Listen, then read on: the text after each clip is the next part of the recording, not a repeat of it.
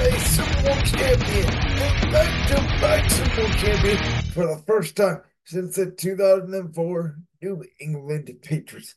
Hello, ladies and gentlemen, boys and girls, children of all ages. This is Brandon Lewis, executive arts founder, and producer of Brandon's World. This is what we do from August, Labor Day weekend, of course, when we all make our official NFL predictions for the year. Then we watch week one through week 18 of the regular season. We watched teams evolve in September and October to November to December.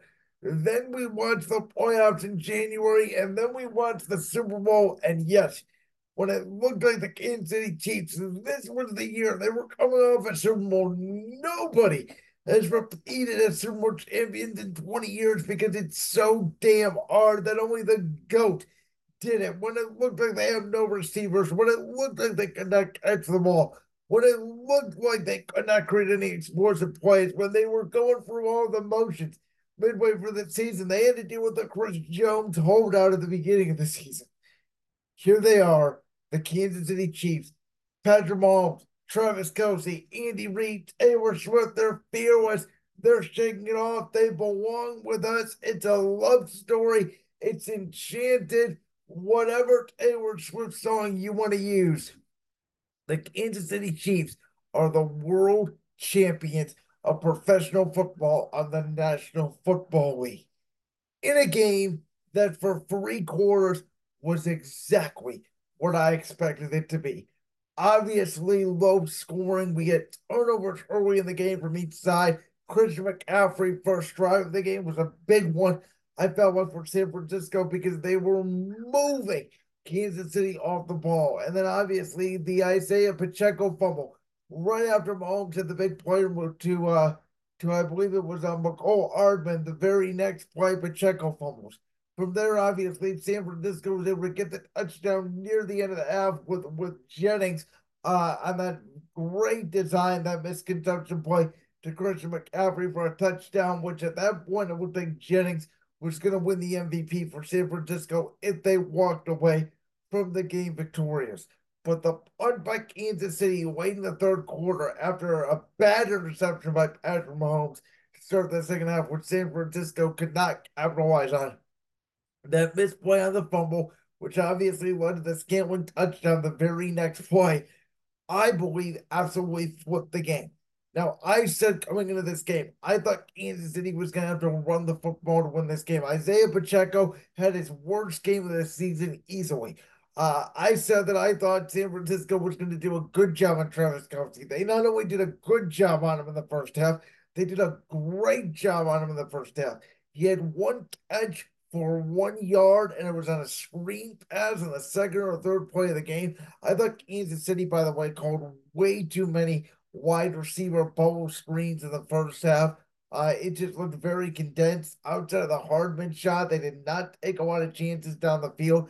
It looked like Patrick Mahomes was doing what Patrick Mahomes did early in the season, which was not trust not only the one but the right tackle when Nick Bosa and Chase Young were getting consistent pressure along with Javon Hargrave, along with Arik Armstead uh, up the middle. They were really flushing Mahomes. San Francisco came out red hot. Brock Purdy had over 100 yards passing in the first quarter. And as I mentioned prior to the McCaffrey fumble, they were moving it on the first drive. However, this game came down to plays and playmakers, and the defense for Kansas City made a huge stop. Obviously, the, the block uh, PAT on the Purdy for the Jennings for a touchdown was the most critical play in the game next to the third and four, where the Kansas City defense also stopped San Francisco late in the game, which I thought San Francisco mismanaged the clock at that point when it was, you know, two something left in change. And uh, San Francisco had the opportunity to just milk the clock, get a couple yards at a time, get a first down, have an opportunity to kick the game winning field goal without having Patrick Mahomes touch the football we all knew if Patrick Mahomes was touching the football again, Kansas City was at least going to go down and tie the game, if not go down and win the game, because it's what the Kansas City Chiefs do, and it's what the San Francisco 49ers do. And that's that they choke. Kyle Shanahan now, obviously the 28 to 3 lead against New England in the Super Bowl. Then against Kansas City four years ago, you're up 20 to 10 in the fourth quarter. You give up 21 points to lose that Super Bowl. And now here, we're gonna Brock Purdy played a very good first quarter. I would say arguably a great first quarter. Between the end of the first quarter and midway for the third quarter, Brock Purdy only had 20 yards. And yet you guys are telling me he's a top 10 quarterback in the league and he's making all these great plays. Nada, as the great L.A. Knight, yeah, would say, Brock Purdy was not the reason why the Niners lost this game. I will give you that. I thought San Francisco's play calling in the game was very conservative. They did not get Brandon Aiyuk involved as much. They didn't even get Deebo Samuel involved as much. He had 11 targets and only 33 yards on the game. Christian McCaffrey, outside of uh, Jennings, was San Francisco's best player offensively. And I could have made the argument that Jake Moody, who nailed two field goals, the rookie kicker out of Michigan from 55 plus, just drilling them. I could have made the argument that if San Francisco won this game, Jake Moody would have been the MVP because he made those kicks to put San Francisco in position to win the game. But the bottom line is, as we go to overtime, I think the biggest mistake the Niners made in overtime in this game was receiving the coin toss. As we all know, due to that extraordinary Bills Chiefs playoff game about three years ago, overtime rules have changed. Now, barring a defensive score, no matter the offensive team scores a touchdown, the, the other team is going to get a chance to get a possession. Therefore, in my mind, and I don't care how odd the other offense is on the, on the other side of the ball, and you know, I don't care about all these analytics and all that. You take a look at what's going on in this game both of these offenses in San Francisco's this year has been more sports than Kansas City. But both of these offenses were really struggling in this game. There's a reason why it was 10 6 till late in, in the third quarter. There were two fumbles, yes, on both sides, and obviously the, the bad Mahomes pick. But really, the defenses were were playing well. That they were getting on with four. They were getting pressure on both the quarterbacks. Uh, they they were rattling both signal callers. It really was a field position game. Even though Kansas City just rolled down and got the ball, if I'm San Francisco, I do not want my defense on the field deciding the game. I want my offense on the field deciding the game, and I trust my defense to at least hold Kansas City to a field goal. Because if I do that, I know a field goal ties the game, but a touchdown wins the game. Instead, the Niners win the toss, they receive, they go down, they obviously kick a field goal, and then we all knew what was going to happen after an incredible fourth and one play call, which I thought was really clever. You have Kelce kind of on a, on a boot slide, and Mahomes has the option either hand it off, throw it to Kelce, or take the triple read option. He obviously, after they cover Kelce and they cover the back, he decided to take himself for a first down. At that moment, we all knew Kansas City was going to at least tie the game. And then that beautiful play, which they call corn dog, apparently, where the receiver runs and everybody that you know has at least a knowledge of what a defense trying to do, man versus zone coverage when you watch football, is everybody knows that the reason why you motion as an offensive play caller is to get the tell, whether it's man coverage or zone coverage. If it's zone coverage, you know, a linebacker or a corner, whoever is supposed to quote unquote match up with the offensive receiver, they're not going to go with him. They're just going to stay in that zone and they're going to sort of do a match, and the person on the other side will pick him up. If it's man coverage, the corner, the safety, or linebacker is going to run with the person in motion across the field, usually. But what Kansas City has done now in back to back Super Bowls, whether it's the Super Bowl, which you can look this up one year ago today, was the Chiefs Eagles Classic Super Bowl 57, where I came on here the next day and absolutely bawled my eyes out as a Philadelphia Eagles fan because that game was so painful. Um, the way we obviously blew that 20 10 lead at halftime, the holding call and all that old deal, which early on in this game, by the way, Trent Williams got a holding call. Trent Williams got a couple of false start penalties.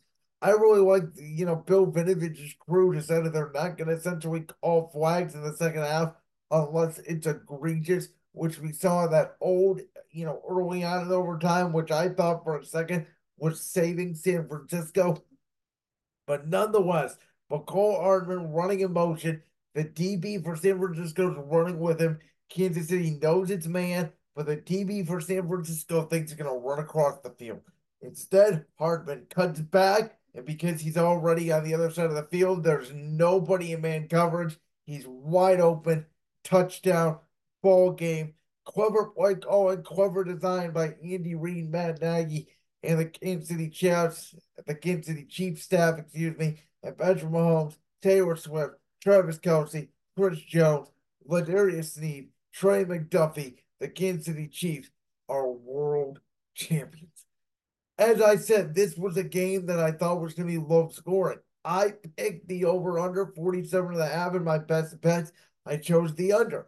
I hit that. I had a Christian McCaffrey anytime touchdown, which I also hit. The two I missed on my best bets were obviously Isaiah Pacheco, Travis Kelce, anytime touchdown scores. We were close on both on a couple of occasions. They were just not meant to be. Mecole Hardman and VS were the two guys that got touchdown passes from Patrick Mahomes. Listen, we all know the Super Bowl is a spectacle. It's where fans that don't even know anything about football watch the game, and your aunts and your uncles and your grandparents, everybody wants to know who are you rooting for the big game?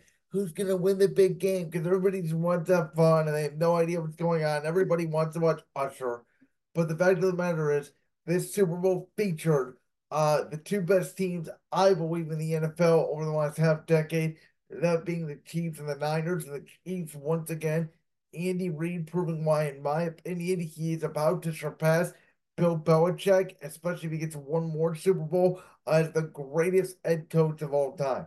He has progressively gotten better as his career has gone on, evolving with the game as an offensive minded coach, and his coaching tree is just out of this world obviously, as opposed to uh, Belichick in New England, who's gotten rigid. Belichick only won with Brady, and while Belichick does have eight Super Bowls, if you include the two with the defensive coordinator, uh, with, with the Giants before obviously he got the head coaching job in Cleveland. We know Bill Belichick's head coaching career, in my opinion, is tied to one player, that being Tom Brady. Andy Reid made two Bowls without it now. He got to many playoffs with Jeff Garcia, AJ Feeley, Alex Smith, many different quarterbacks. Now, he didn't win a Super Bowl prior to Patrick Mahomes, but we know you need that guy to win a Super Bowl.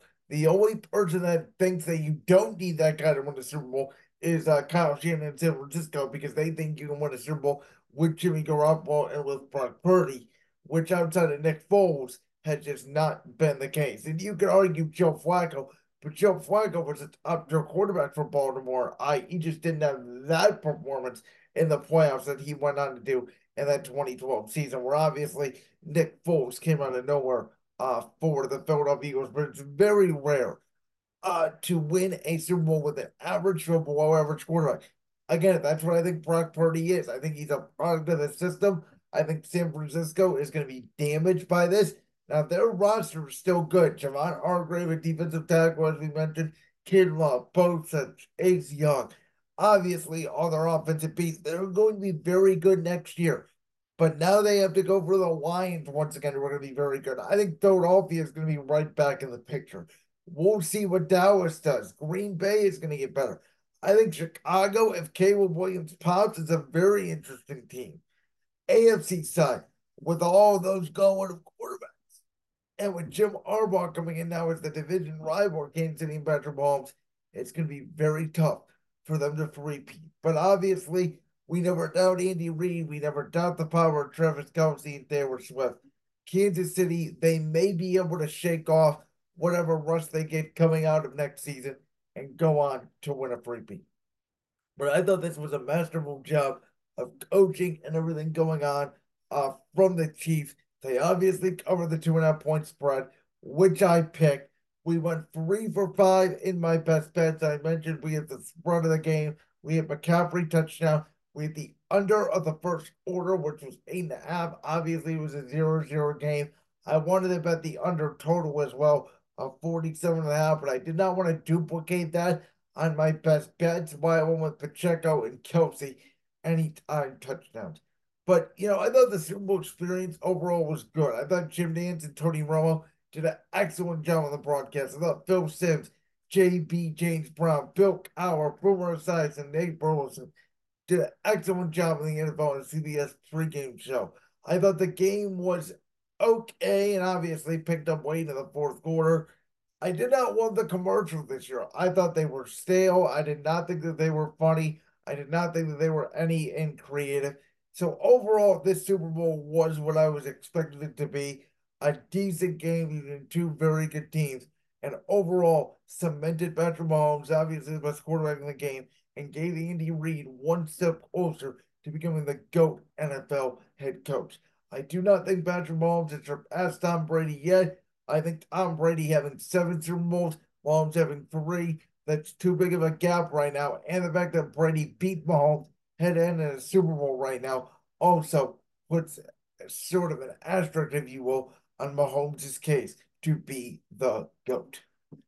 Did the Super Bowl go down this weekend? But on Thursday, the WrestleMania 40 press conference took place, and this may be the wildest road to WrestleMania we have ever had in WWE. Of course, WrestleMania 40, approximately 54 days away from today, will now officially feature the American Nightmare Cody Rhodes trying to finish his story against the Tribal Chief, the undisputed, the WWE Universal Champion, at the the table, Roman Reigns.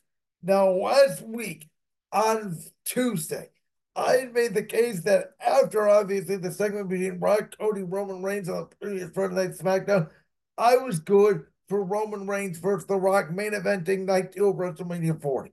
I said as much as everybody wants Cody Rhodes to be the guy, and I completely understand it because Cody's great with the kids. He's a great ambassador for WWE. He's great with merchandise sales. I said I don't know where they go with Cody Rhodes finishing the story. That's his old gimmick in WWE. What do you do with Cody Rhodes afterwards is the biggest question for me to make his championship reign not feel boring and not be, you know, completely out of touch right after. Because in order for Roman Reigns to lose the Undisputed Championship, to not break Hulk Hogan's record, you have to have a concrete plan in place. Now, this match just got the stakes amped up because of The Rock officially turning heel, slapping Cody Rhodes to the face, and aligning himself with Roman Reigns and calling the fans Cody Crybabies. Folks, the star power in this match between the tribal chief, the head, uh, the face of WWE for the last decade. Obviously, the star power is Winnie The Rock Johnson. Cody Rhodes, the former EVP at AEW, coming back to do what his father could never do and then Paul Triple H Levesque, the chief content officer of WWE, the head of creative, and his mark is the cerebral assassin, and one of the best wrestlers of all time, being a face authority figure, and his history with The Rock and Roman Reigns, and his history as well with Cody Rhodes, and Cody Rhodes obviously taking a sledgehammer to the throne at the first ever AEW event at Double or Nothing in 2019. It all creates buzz uh, major media outlets are talking about this everywhere, and it just proves to you that this is the right decision by WWE now to go ahead and do this because WrestleMania is mainstream. It's all about the money for every business, right? NFL, NBA, MLB, NHL, AEW, WWE. It really is all about the money.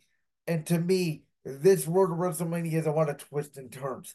Where did the World Champion Seth Rollins fit in all of this? We know he's going to defend his championship at WrestleMania because of the winner inside the Elimination Chamber.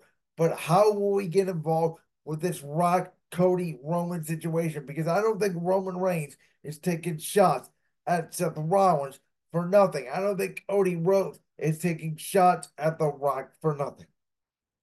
Which makes me believe this is going to be the plan right now moving forward. I think night one, your main event, there will be two options. One option will be for the World Heavyweight Championship, that being between Seth Rollins, Drew McIntyre, who I believe will win the Elimination Chamber, and Sami Zayn, who will insert himself in the match. You will make it a triple threat match.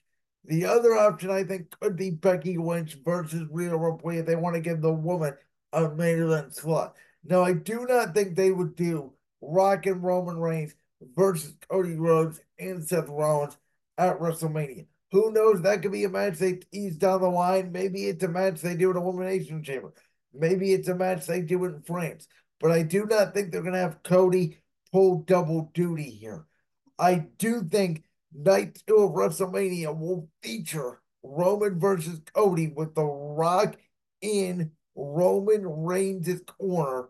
And obviously, uh, there's a lot of different situations they could go about this. They could have Cody Rhodes obviously overcome all of the odds, taking out the bloodline, taking out the Rock, taking away everything from Roman Reigns and finishing his story. Though, in my opinion, I think what could happen here is The Rock screws Cody Rhodes Roman Reigns retains the Undisputed Championship. Then Cody Rhodes has to go on, on another journey. Who knows? Maybe he faces The Rock at SummerSlam or something like that, or maybe a show in Saudi Arabia.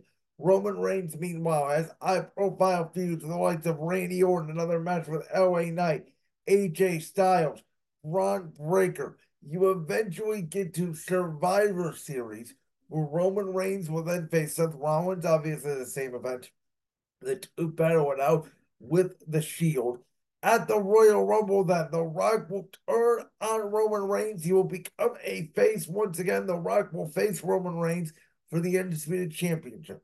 Roman Reigns will retain, but Solo Sikoa will no longer be a fan of the Tribal Chief. A lot like Sami Zayn did to Roman Reigns in the 2023 Royal Rumble event. Solo will turn on Roman. Solo will become a babyface.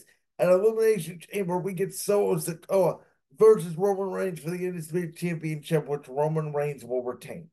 So at this point now, Roman Reigns has no more bloodline members, and Jimmy Uso disappears into the ether as well.